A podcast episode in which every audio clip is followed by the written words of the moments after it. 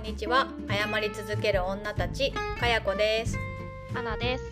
この番組は性格も住む場所もライフステージも何もかも違うけどなんだか気の合う30代女2人が謝り続ける日々についてゆるーくおしゃべりするポッドキャストです。はい。前回からの続まあね確かに。でも私あの公園でね中妻の誤りの最初のやつではい話した、公園でナンパした親子とは今でもずっと仲良しなんで なんなら明日会うんで、だからそれができる人と、まあ、できない人がいるから。そう考えるとなんかね、その時はいやもうそれしかマジで手段がないみたいな話をしてたけど、そう、もしかしたらそのやり方なら私でも生き残れるかもみたいなあの、うんハウ出てきたなって今聞いてて思いました。あれですよね。公園でナンパしか友達作る方がありませんとか言って もう終了って感じですよね。そうそうきっぱりって言われてあれそれじゃあもう積んでいるのではみたいなことをあの初めて聞いた時思ったんですけど、いやあの時はあれが私の全てだったんでわりましたね。たくさんの手段がありました。あそれで言うとだから娘が新しい、まあ、幼稚園に行き始めて、でその幼稚園がまあかなり少人数制で和気あいあいとやっててでイベントもたくさんあるんですよ。で親も来てねみたいなイベントもあってでそれで子供たちがその期間中国について調べてたんですよね。うん。でなんか集大成として近所の中華料理屋に行くと。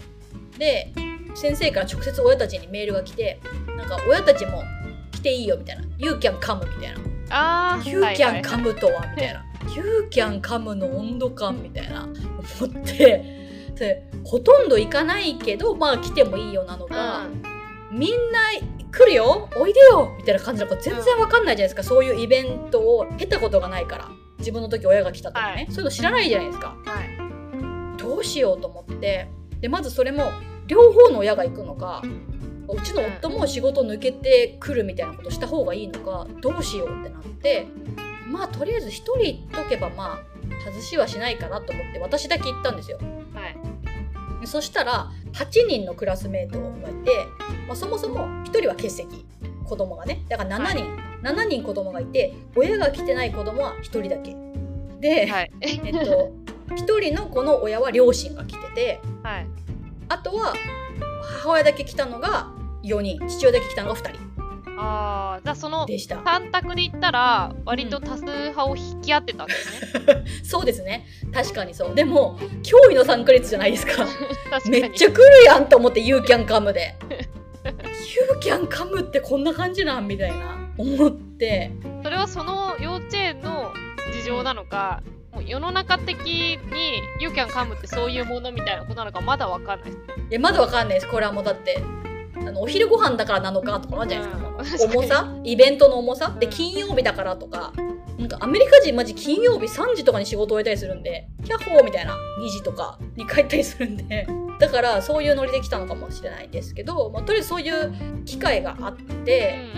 あ、まだ割と娘も入って間もないぐらいの時にで、まあ、先生たちも来て一緒に中華料理のレストランに行って大きいテーブルで囲んで、まあ、隣は娘ですけど反対側は誰かのお父さん。向かいも誰かのお父さんお母さんみたいな状態になってもうこれやるしかねえみたいな感じであの 名前とか聞いて何してんのとかなんかどうたらこうたらみたいな、まあ、社交性スキルを全部使ってですね。でその場で娘が割とよく名前言ってるクラスメートの女の子のお母さんと、まあ、席が近かったんで連絡先交換してうん。プレイデートしようよって言ってで一緒に公園で学校終わった後に公園でまた遊ぶっていうイベントをこなしましたので彼女も私の中でも友達と思ってますさっき聞いてて思ったんですけどそうやって会うことをプレイデートっていうんですか？そうなんですよ。これを説明しなきゃと思いながら言い続けてたんですけどはい。子供同士を遊ばせるそしてそこに親も付き添うことをプレイデート。要は遊ぶためにデートするみたいな感じのでああだからプレイは遊本当に純粋に遊ぶっていう意味。だと思ってます。要は親同士がお茶したくてそこに子供を連れてくるとかじゃなくて子供を遊ばせるためなんでプレイデートしよようって言ったらやっぱ行き先は公園とか子供が遊べるような博物館とかそういう施設に行くことを指します。うーんそうなんですね。基本は子供が遊ぶのを眺めてたり付き添いながら喋るみたいな感じ。と思うのは世の中の日本にいるお母さんはこんな幅広いママたちとプレイデートしてるのかなってちょっと思いました同じ幼稚園のお母さんと仲良くして子供を遊びに行かせたりみたいなことはするでしょうけれども、そうじゃないママ友とマッチングして会ってみたいなことって、日本でもそんなしてないんじゃないかなっていう気はでだとするとかやこさんはなんかアメリカにいながらにしてなんかすごいハイレベルなことしてますよね。そうかもしれない。もう日本に行ったらなんかもはや幼稚園とか保育園のママ友誰もいないみたいなことも全然友達に聞くんで、むしろ日本にいたらプレイデートというよりは本当に友達と会ってうんついでに子供も遊ばせるみたいな、友達の子供。うんうん年齢が若干合わない時もあるけどもう目をつぶるみたいなうん。うん感じ。そうですでも。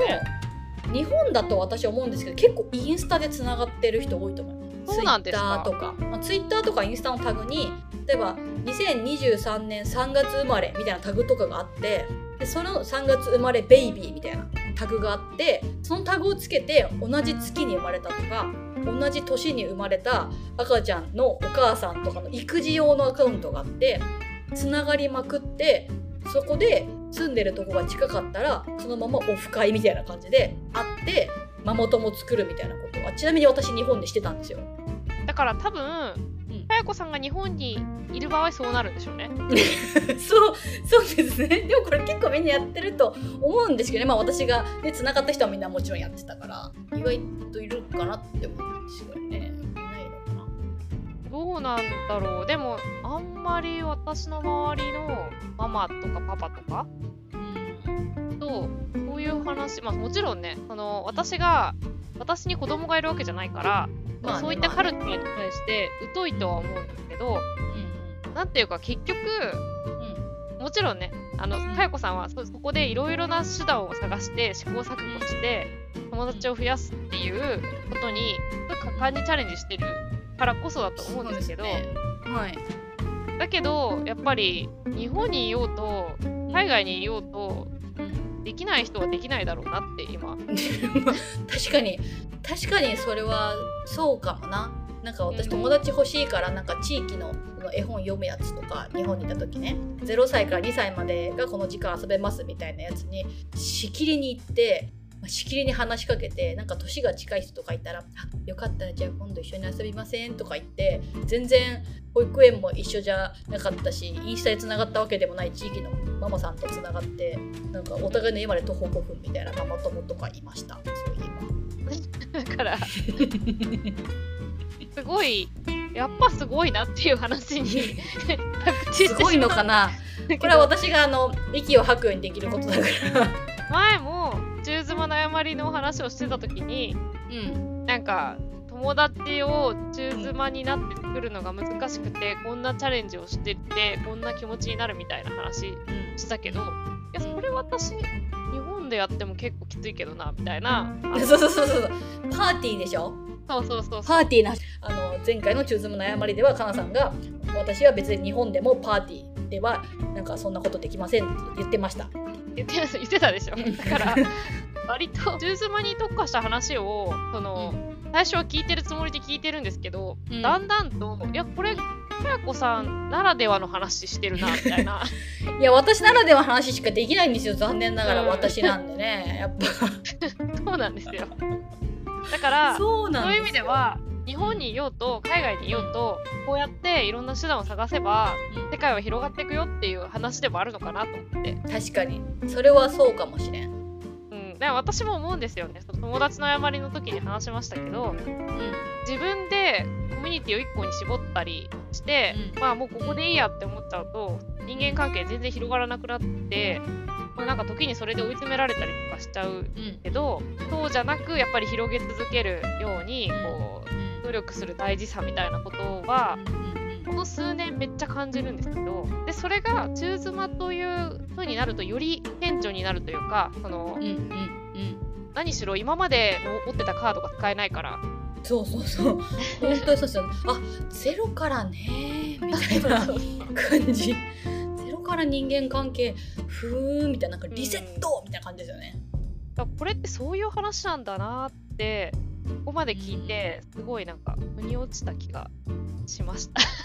そうかもしれないですね。なんか私多分社交性あるし友達作るの好きなんですけどただ私自身がものすごく癖が強いので誰とでも会うタイプじゃないと思ってるんですよ私自身が。好き嫌いが分かれる人間だと思ってるのです周りの方々が私をどう思うかということに対して。だからやっぱりいろんなコミュニティに当たっていかないと全然私受け入れられないみたいなコミュニティあると思うのでっていうのもありますね。だからいろんな人と会いたいみたいなことがあってあでもあとは友達欲しいみたいなことをとにかく、まあ、会う人会う人に言うじゃないですか。はい。そしたらだから娘の通ってるだから幼稚園でもまあ言ってたんですよ。学校の先生とか、はそのディレクターとか校長とかに。だからそしたらもうそこの学校のディレクターにも2人紹介してもらいました、まあ、1人はそもそもその学校に娘ちゃんが通ってる日本人のママさん、まあ、娘ちゃんはアメリカ人と日本人のミックスなけどもう彼女はユーストン住んで16年とかのベテランの方なんですけどその方とつながったしもう一人はなんかたまたま教会なんかの用事で来てた時に着物を着ていたアメリカ人の子がいて「なんで着物着てるの?」って言ったら実は日本に ALT として英語を教える先生あの補佐みたいな感じのプログラムで4年ぐらい日本に住んでて日本語が喋れるっていう人がいて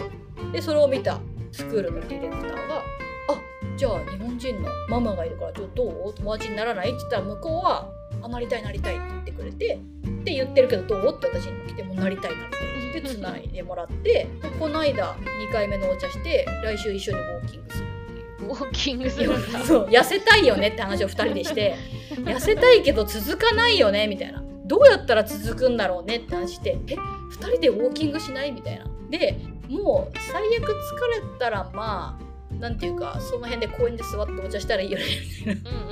ことになったんでそういうこともありますね。いろんなところに言っておくとなんか向こうから舞い込んでくるみたいなことだも。から量が大事なんですねかやこさんにとってまず第一に。そう。量が多いということは多様性を担保すると思ってるんですよ私は。でやっぱ100人友達が欲しいわけじゃなくてその中の多様な方々と出会ってそして私がその人たちのことを好きその人たちも私のことが好きであるっていうところに到達するまでにやっぱ最初量を当たらないとなって思うんです。なるほどね。誰とでもっていうこうオールマイティーな感じの性格とか人間性じゃないんで最終的にはね。そうそうそうそう。最終的にはね。うん。すごいなんかずっと友達の話しちゃってるんですけどちょっと話ったから。はい、これ中妻の誤りリターンズなんですけどはい。2年目3年目、まあ、3年目ですかね、えー3年目を迎えてうん。改めてそのなんていうんですか中妻の生きる道みたいなことについて どういうことを今思ってるのかなと思って。うんうん考えが変わったのか変わらないのかその最初に発信したことに対して。うんいや変わらないです。変わらない本質的な中妻が抱える課題はやっぱり自分で決めてきてないっていうことだし自分で決めてきてないけれどもその上でどう生きるかは自分で決められるから、うん。まあ、楽しむしかないっていうのはやっぱ全く同じですね。今もなお。なるほど。生きるモチベーションが湧きづらいので頑張って沸かせるっていう。それで言ったらかやこさんがうん。中妻でいるからこそこれやりたいみたいなこととかはあるのかとかむしろ今やってるのかとかっていうと、うん。どうですか？それで言うと私やっぱ英語が好きなんですよね。うん。英語で喋るのが好きだし英語っていう言語が自分にすごく合ってるなと思うんですよ。っていうのはものすごい直接的じゃないですか。はい、で感情表現の幅もやっぱ広い。で日本語も大好きですけどもちろんあとこのアメリカ人の文化。うん、はい。このすごい直接的に感情表現する。で私って日本では本当に大げさな人なんですよ。何を表現するにしても。でももうすごいやばくてとかもうほんとうんよかったみたいなのも本当に大げさな人なんですよ日本うん。でいたらね。ここでいたら普通ですよ私なんて。もうみたいな。本当によかったよみたいなことを言ってまあありがとうぐらいの感じなんですよ そんなに？とか言われるようなことがね日本。だからめちゃめちゃ私の温度感と人々のこの温度感がマッチしてるんですよね。アメリカ。で感受性が豊かだし私は表現とかも。で例えば昨日だと ESL でおば様がイースターについて説明してくれたんですよ。はい。イースターとはと。で、まあ、我々日本人正直イースターに関する知識ほぼないですよね。なんか卵、ね。ウサギ？みたいな。はい。卵を集める？なんで？みたいな感じじゃないですか。で説明はねちょっと割愛しますけど、はい要はイエス・キリストがね、まあ、神様が一度十字架に貼り付けになってもうお亡くなりになってそこから復活したんだっていうような、まあ、一連のお祝いなわけですね。でキリスト教徒にとってはクリスマスよりも大事なんですよイースターが。一番大切。えそうなんですよ。これまず知らなくないですか？日本人、はいクリスマスが一番だと思ってるじゃないですか。ー、はい。もうイースターなんですよ一番大事なのは。でもうイースターの復活した日に向けていろんな日があるんですよ。イエス・キリストがまずその亡くなったの町を訪れた日とかなんかまあ最後の晩餐のねうんはい。時とか。で、まあ、貼り付けになった日とか。うん。でその時その説明をまあ全部こういろんな画像とか説明とか用いてしてくれて。でなんならそのおばちゃまたちがこうどう神様が自分を犠牲にしたかみたいなことを話す時にもう涙ぐんでるんですよ。で言葉に詰まってるんですよ。なんかその感覚私たち分からなくないですか？神様のことをだから本当に身内が亡くなった時の話するみたいな感じなんですよ。ぐっとこらえてて本当に泣きそうになってるんでそれが一人だけだったらちょっと感受性豊かなおばちゃまなのかなって思うけど、複数人がそうなるからあこの人たちは本当にすごい大事なんだってもう感動しちゃって私。はい。その話をシェアしてくれててすごいありがたいなと。でこう全部も説明してくれてねボランティアでね、はい。私たち別にお金も払ってなって。だからそういうのとか私はもう感謝の気持ちとか伝えたいわけですよ。だから終わったらもう本当にありがとうみたいな。もう本当に今感動したしこうやって準備してくれてありがとうだし、やっぱ知識がなかった自分がちょっと恥ずかしいしこういうお祝いがとかもやっぱすっごい感想を述べるんですよ。そういうのとか多分日本でやったら熱い人じゃないですか。いや、うん、どうなんだろう。公演が終わった後にまあ講師のところに行ってみたいな、涙ぐんでるわけですからね。まだからまあ、ねお会いかもしれないですけど、まあ、日本だとそういうシチュエーションがまずそんなにまあね。相手側が仮にねうん。そのような感情だったとしても、うんあのそこまで表出させないかもしれないですね。そうそうそう。もうそしたらもうおばちゃんたちは「ほー」みたいな感じで「Thank you」とか言って抱きしめてくれるわけですよ このね調和の取れた感じ、バランス感情のやが。良いんですね。そうそうそうそう。そう心地いいんですよ。すごく、うん。そうなんですよ。彼女たちのこの温度感とね、まあ、だから英語をこうやって学び続けられるしカルチャーに触れられるし、ん。やっぱ自分が知らないことを体験する知るっていうことがものすごく好きなのではい。もう全部が知らないんですよね。何一つ取っても知らない。もううん。家のこと一つ取ったって電力会社のシステムも知らないしどうやって電気料金払ってるかも知らないしみたいなことじゃないですか。未知の世界にいるっていうことは私はテンションが上がることなので中妻でいるうちにもっとしたいなっていうのは英語関連のことでも思いますし、まあせっかくね今仕事もあんまりしてないわけですから。で夫も日本より圧倒的に休み取りやすい。ですあの正直周りの中妻さんの話聞くと大体の日本人駐在員はもう死ぬほど働いてる。朝からもうこの間聞いた人なんか6時に家出て家帰ってくるの22時とか。言っててどういうこと？アメリカ人が働かない分日本人がカバーしてるみたいなこと言ってて。マジそうなのってそれ何それって思うけど結構いろんな人から聞くんですよ。旦那さん帰りが遅い。土日もちょっと働くとか家でも働いてるとか。うちの夫6時には帰ってくる。とか6時には帰ってくるって言うとみんな驚愕するんでそんな人いるんだみたいな感じであのラッキーなんでうちの夫とうちの夫の会社の場合旅行をガンガン行きたいなっていうああそうですよね。交通費がかからないですからね、その日そうそう。本から行くそうと比べるとね。そうそうそう。が英語と旅行とあと結構こうやりたい習い事リストみたいなのがちょっとありまして私かやこさんがやりたい習い事ですか？はい。私がやりたい習い事があるので、まあはい時間があるので。はい。でまあお小遣い程度の収入があるので、はい。その範囲内で中国語を習うか中華料理のレッスンを受けるか陶芸をするかはい。ボイトレをするか、はい。まあ、ヨガなどをするかみたいならへんで悩んでます。日本にいたらしないかなみたいな。まだどれもやってないんですか？そうなんですよ。なんでこんな忙しいんだろうと思って。何毎日忙しくて。ちなみにどんなことしてるんですか？そのプレイデートが中心？そうですね。まず私あの週に3つ ESL にはい。あ行そうだ。きま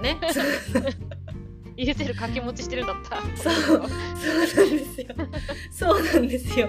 でね1個はね1時間なんですけどあと2つはね結構2時間以上あるくてで毎日3時には娘を迎えに行かないといけないので毎日私の時間っていうのは3時ちょっと前までなんですよ。人々と大体話せたりするのはね、でおしなべで言うと大体この朝早い時間朝娘を送っていったで帰ってきた時間に今も収録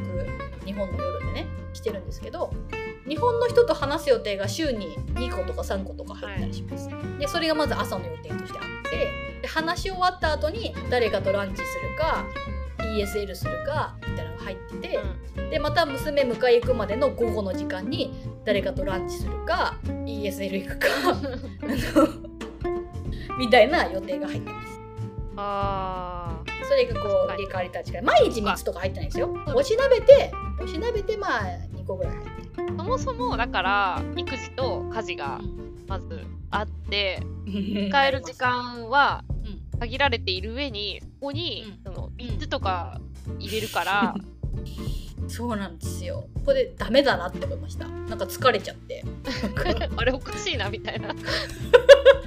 もうね絶対に寝落ちするんで娘と寝かしつけで。体質的にもねロングスリーパーなのか8時半に寝落ちして6時半まで起きなかったりするんですよ。それはもうだから8時半に寝ればいいんじゃないですか。8時半に寝て6時半に起きちゃったらもう全然なんか夫との時間ないんですよ。うんまあでも毎日じゃないから。まあまあまあでもねでも娘が私としか寝ないから、うん。私が毎日寝かしつけして毎日私が寝落ちしてるんですよ。This is problem ですよ。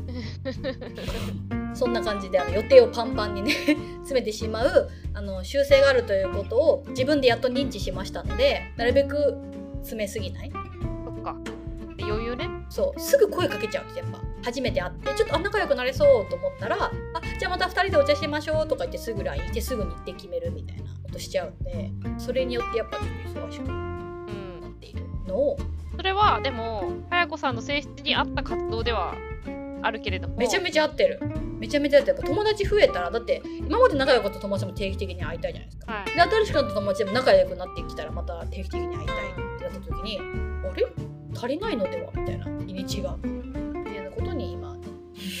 困った、それはちなみになんですけど日本にいた時は、うん。例えばかやこさんってもともと子供ができる前とかもこういう感じなんですか？仕事が終わったら割と予定をが入っててみたいな。でも私日本にいた時猛烈に働いてたんで基本家に帰るの遅いから誰かと飲みに行くとかはそんなにしてない、まあ、金曜ぐらい。土日に詰め込むタイプ？土日に詰め込んでましたね。あでも土日ってみんな土日しかないから大体友達が。ーはい。だからな結構予定調整するの難航したりするじゃないですか。3人以上とかいると。そうですね。そんなにすぐに決まらないみたいな。で中妻ねすぐ日程調整ダウンするんで。なんで？だってみんなフルタイムで平日働いてる人は月に8日間しか休みがなくてそこにいろんな日程を予定を入れるじゃないですか。でそれこそ旅行とか行ったらもう週末なくなっちゃってでそれが3人以上とかになったらもう混戦しまくって会うのが1ヶ月以上先の日程しか埋まらないとかなるじゃないですか。でも中妻働いてないから、まあ、大体平日の日中空いてるんですよ。あで逆に土日は家族の予定で難しいみたいな。ことあかやこさんパツパツななんです。ええだから私はまあ大体ね来週のこの日来週のこの日とかってしていって あれ来週がパツパツみたいな。かやこさんが候補出さないといけない感じですねだからも。ううん。いやでもね結構ねそれぞれの中妻さんがそれぞれにお茶とかで忙しくなってるんで会いにくくはあるけどでもあのフルタイムの土日ほどの難易度はないって感じです。候補がだって5日間もあるし、まあ、午前と午後どっちかでお茶しようみたいな 感じだからまあ会うって感えでもやっぱりちょっと特殊ですよね。私じ、そんなに土日に友達に会わないからうサナさんだって疲れちゃいますもんね。予定パンパンに入れたら。そうそう疲れちゃう。一人でぼーっとしたいし本とか読みたいしなんならこう平日にたくさんの人とこう触れ合って疲れた心とかを癒したいですよね。そうなんだよな。私もそのはずなんですけどね。なんかやっぱ人と喋ると元気になるからすごいですよね。っ。ちゃう、じゃあ今後はリビルドしていくみたいなことで言うと、うんまあ、めちゃくちゃお茶しまくって忙しいけどちょっとそこをこじ開けてもうちょっと習い事したりとかしようかなっていう感じなんですか？そうです。だから ESL もね3つも行く必要全くないんで、あの絞らないと1個でいいなって思ってるんですけどやっぱそれぞれ人間関係がある。うん。しそれぞれ行くと毎回あ楽しかったなって思うからなんかどれやめようみたいな感じになっててもうちょっとこのあと数週間はこの生活かなっていう ESL に関しては。なるほど。見極め期間ですね、今。はい。そうです。どれが一番いいかでねあの習い事だってやりたいことがたくさんあるわけだからそれぞれそ体験しに行ったりとかししてうそうまた忙しいねそうなんですよ。そうなんですよ。だから今中国人の友達ができたらいいなって思ってます。中国語習いたいし中華料理習いたいから、料理が得意な中国人の友達に出会いたくて、今それを周りの人に言ってるみたいな感じで、言ってたら紹介してもらえるかもしれないから。まあそうですねうんいやーすごい話だ友達の話ばっかりしちゃった。友達がいっぱいできたことが衝撃だったから。うんどんな質問を振っても最終的に友達の話にななるの気づいてました？ちょっとね、やっぱそれが一番衝撃だったんですよ、うん私の2.0で。こんなに友達できるんだっていうね、ことがね、あったんで。ねじゃあちょっと取ってつけたように聞きますけどなんか仕事、うん。取ってつけてください。はい。フリーランスの仕事はうん。こうやり始めてみてうん。どんな感じなんですか？いいんですか？中妻でフリーランスの話して。えでもそまあのでも、中妻さんにとってのやっぱり生き方みたいなことで言うとああ、確かに。アメリカにいながらにしてこうまあそれがねもうそもそもできない人たちもいっぱいいるでしょうけれどもそうですね。働働いちゃダメみたいなてるみたいなね。ただなんか選択肢の一つじゃないですかその人によってはだかそらね。うんそれがもしかしたら誰かの何かの参考になるかもしれないですね確かに。だからどうやって始めて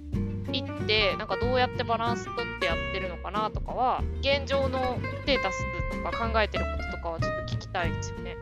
かまあ、フリーランスでね、自分でお仕事まあもらって、自分で管理するので、総量の管理がしやすいじゃないですか。どんどん会社から降ってくるとか、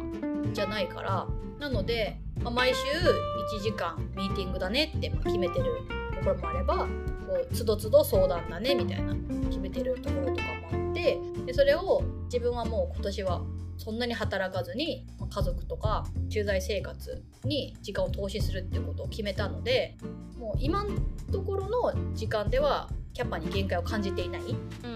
ミーティング外でも作業したりとかすることもあるのでそれも鑑みて今は、まあ、もう1個ぐらい仕事あってもいけるかもなでもちょっと様子見ようかなみたいな感じですね。基本的にはどのくらいの時間を私が使うか投資するかっていうことはあらかじめもう合意を得ておく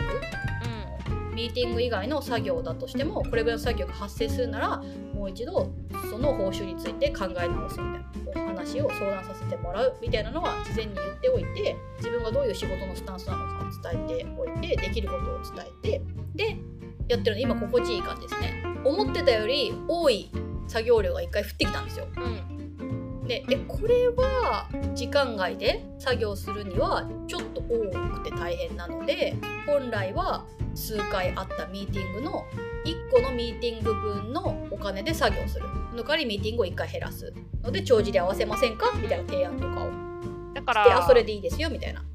私が副業をしてるみたいな感じですね。うん、完全にそんな感じです。ミーティングの回数決めたりとかすることで、働く時間の総量を調整そうしたり。そうそうそうだからなんか都度相談とかじゃなくてねこう向こうが必要な時にアドバイスするみたいなことにしちゃうとやっぱり時間構わず連絡が来たりとか思ってもいなかった作業量になったりするのは本末転倒なのでそこをミーティングだったら月に何回まで1回のミーティングだったら何分までみたいなことをやっぱちゃんと握ってお互いちゃんと合意するっていうのは大事にして。るそれはその仕事内容は心地よいって言ってましたけどかやこさんがやってきたいろいろなことの全てが生かされるようななんかつながりを感じるようなこともできてるといえばできてるんですか？いやそうなんですよ。私ね本当にねアドバイスすることがすごく向いてるんだっていうことが分かりました。体験になって自分で考えてアイディアとかはいっぱい出るしこの人にはこういうやり方とか伝え方が向いてるんじゃないかっていうこともその相手を見て考えて伝えることができるのでなんかそれをアドバイスしたらもうすごい実行力のある方だとめっちゃ相性がいいんですよ。うん私が考える計画立てる実行する人は別の人みたいなそれ聞いてあじゃあもっとこうしたらどう？みたいなことを言うアドバイスって経験がない状態でいきなりはできないじゃないですか。うんうんうんほんとそう。でしかもいろんな領域でそれができるっていうのはいろいろなことをやってきたからなのかなと思った。そうですね。だから私多分中小企業とかに向いてるのかなって思います。経験としてはだからちょっとちょっとだけシステムもわかるし、まあ人事もやったし広報もやったしまあ言ったら法人担当みたいなことやったり営業って何かみたいな一連の動きとかも分かるので人数が足りない中でいろんなことしなくちゃいけなくていろんな動きしながらこの目標を達成したいみたいな人に対してどの方面からどうアプローチしたらいいと思うかみたいなのを一緒に考えてじゃあ今週の宿題これでやっていきましょうみたいなことを言って次の週にどうでしたかみたいな聞いてみたいなことをずっとキープアップし続ける感じですね今やってることは。それが今は性に合ってるなっていう感じなんですね。そうですね、まあ、あとはなんか友達のオフ会の MC やったりなどもしてるんで なんかこういう日本に帰ったらこういう司会業とかで生計立てられないかなって確かに。そういうことをしたいです。盛り上げられますもんね。そうなんですよ。なんかやっぱ盛り上がってるみたいです。うん、なんか時間を見ながらうまくみんなの時間を配分していくみたいなこと以上に空気を作ることとかのスキルが高いから向いてそうです。司会業。まあ、あとは人の話聞くのも好きなんで自分が喋るのも好きですけどうんだからもうテーマがあってスピーカーがいてだけど一人で話すと心もとないって言った時に、まあ、その人の魅力とかを理解して話を引き出す。こういうトピックを引き出そうみたいな、まあ、あらかじめちょっと決めてで、まあ、流れに応じて深掘りしたり話変えたりして制限時間内に終えるみたいな感じのことは、まあ、やってみたんですけどあの難なくできたのでこれが才能を生かすということでは みたいな気持ちでそういう仕事できたらいいなと思ってます。これはでも時差があるんでね想像はできないんですけど。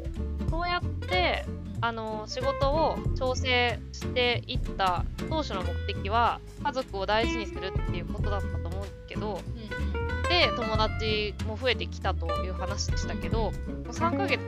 ぐらい、まあ、そういう生活をしてきてみて結果家族との関係は変わりました？うーん変わったのか。でも対話が増えましたね。対話と会話がまず純粋に私が夜仕事でいなかった時間いるので平日ってもう戦争みたいだったんで家が。もう夫と娘が帰ってきたらもう怒涛の勢いでご飯準備して食べて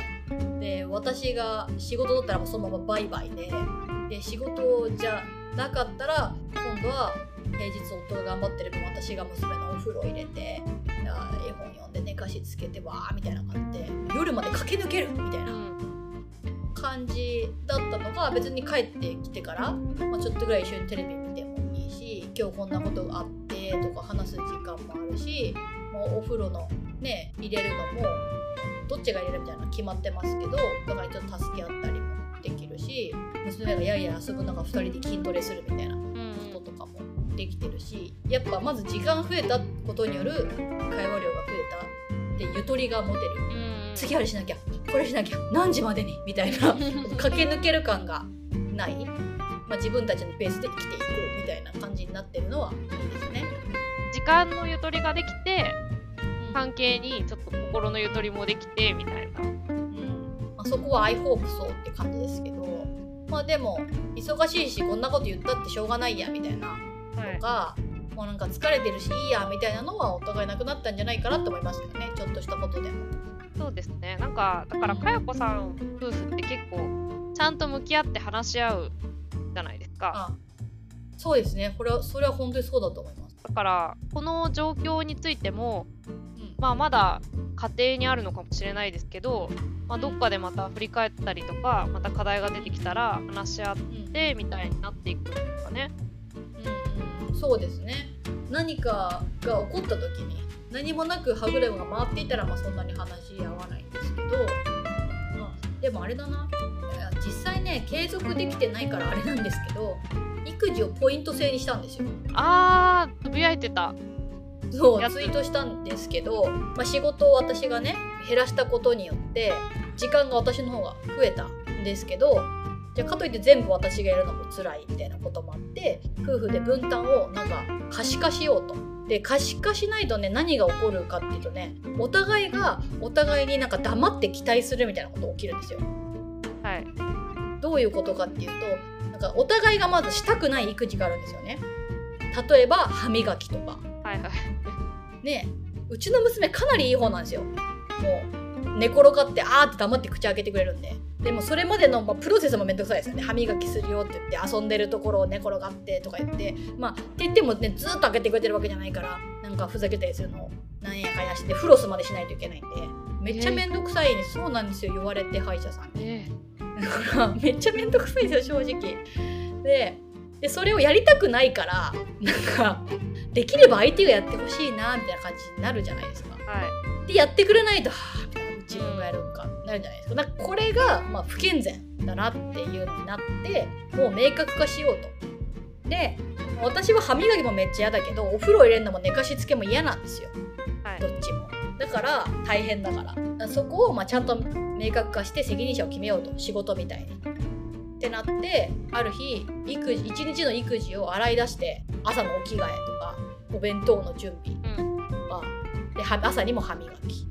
で保育園の送り保育園の迎えみたいなのをバーって書き出してでポイント制にして重みをつけるんですよね。はい。寝かしつけとお風呂はやっぱ一番重いから3だよねとか。歯磨きそこそこやだから2だねとか、まあ、着替えとかはね、まあ、1だねっていう風に分担して総ポイントを出して。で、まあまずは平日分担しようときっちり決めて。ただ半々にすると夫はフルタイムで働いてるんでやっぱちょっとそこフェアじゃないのでもう私が多めに持つよみたいな感じでポイント制にしてでそれを毎週レビューしようと決めたんですよ。やっぱこれを決めたままずっといくとまた歪みが生まれるじゃないうん、ですか。そうね。そう。まずそもそもこの重み付けが合ってたのかはい。というところもだし分担決めたけどこれがちゃんと履行されたかとかそれに伴って何か問題がなかったかとかそういうことをちゃんと毎週土曜にレビューして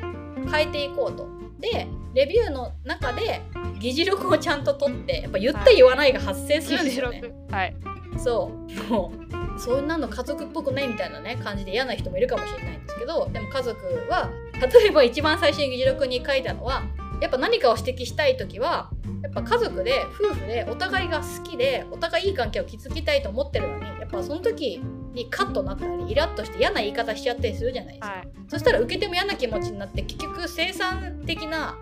あの会話できないんですよ。はただの嫌な感情のキャッチボールになっちゃってだからやっぱ相手に直してほしいことがあったりとか嫌なことがあった時もなんか努めて明るく伝えるとかねい。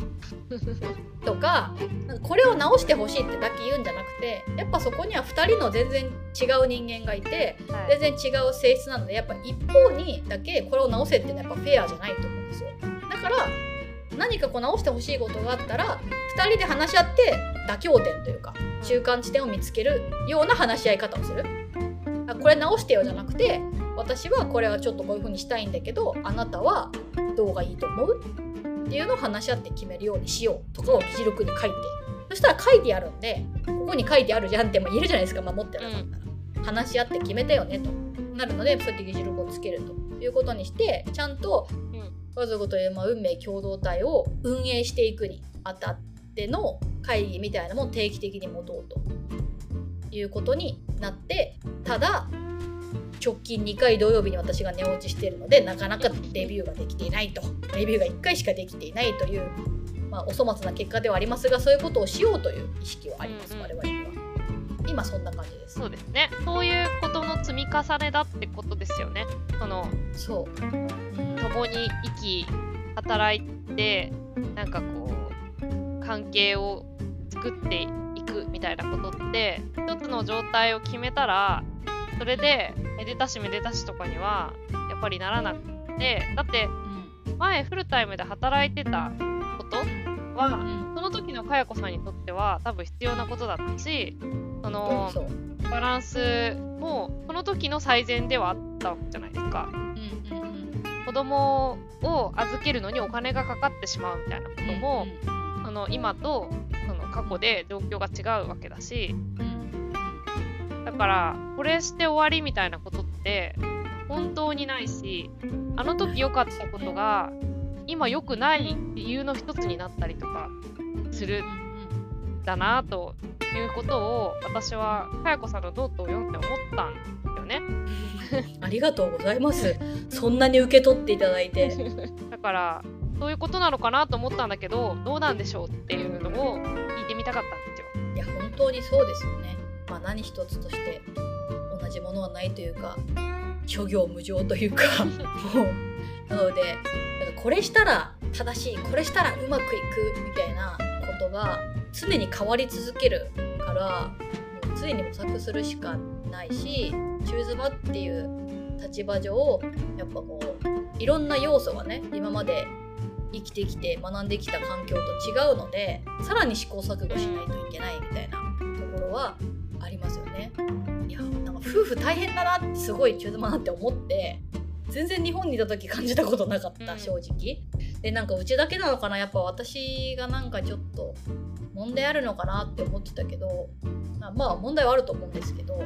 結構中妻関連で発信してるインフルエンサーさんとかっていっぱいいるんですけどはいなんかその方が中妻の夫婦の問題みたいなのとかを、まあ、結構書いたりとかして、まあ割とこの駐在員と中妻の夫婦関係でいろんなことが起こるっていうのはメジャーなトピックでもあるみたいですね。だから課題も多いですもんね。しかもそれが同じ中妻だからといって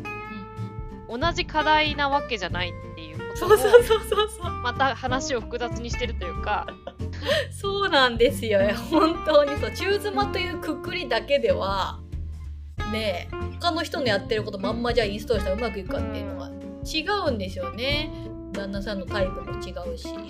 だからね旦那さんがねこれこそ朝の6時から夜の、ね、10時11時まで働いてますみたいなそう。家だと成り立たないようなそうこう暮らしなわけじゃないですか今の。本当にそうだし、まあ、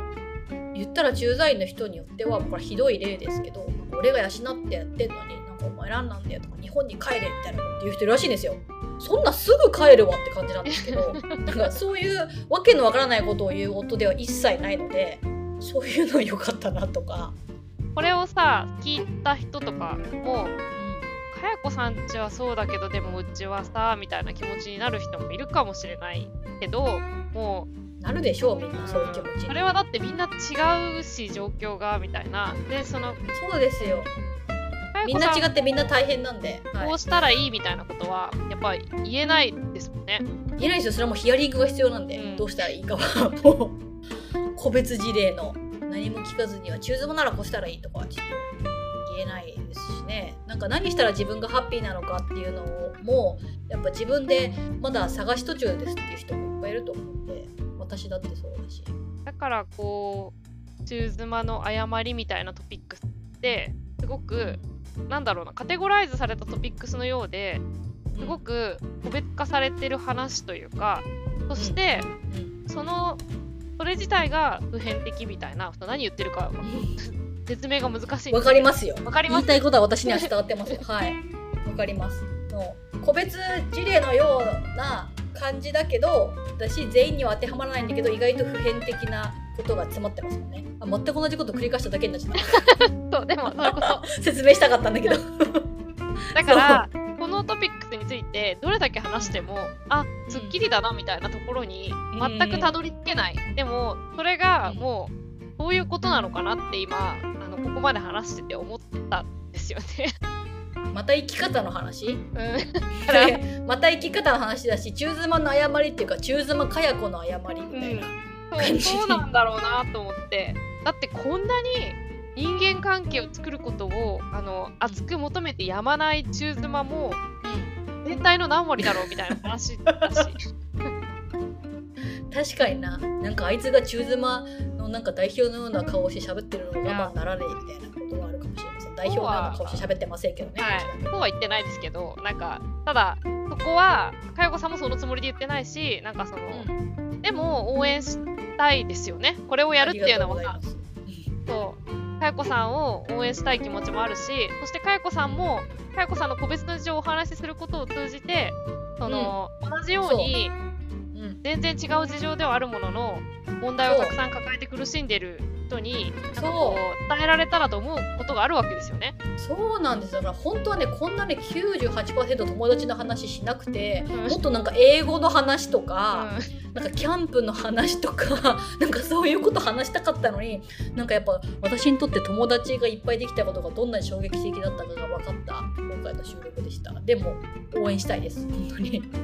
最後に一言みたいなのあるかなと思ってそうそういう中妻さんがもし聞いてくれてるとしたら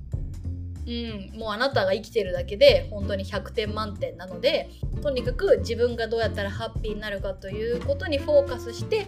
自分がシャンパンタワーの一番上にいますので自分が満ちたら下に下に溢れていってあの家族とか友達とかに分け与えられるのでまずは自分のあのグラスをいっぱいにすることにフォーカスしていきましょう我々。ねいい感じ話です。はい。以上でございます。そうですね。このくらいにしておきましょうか、はい。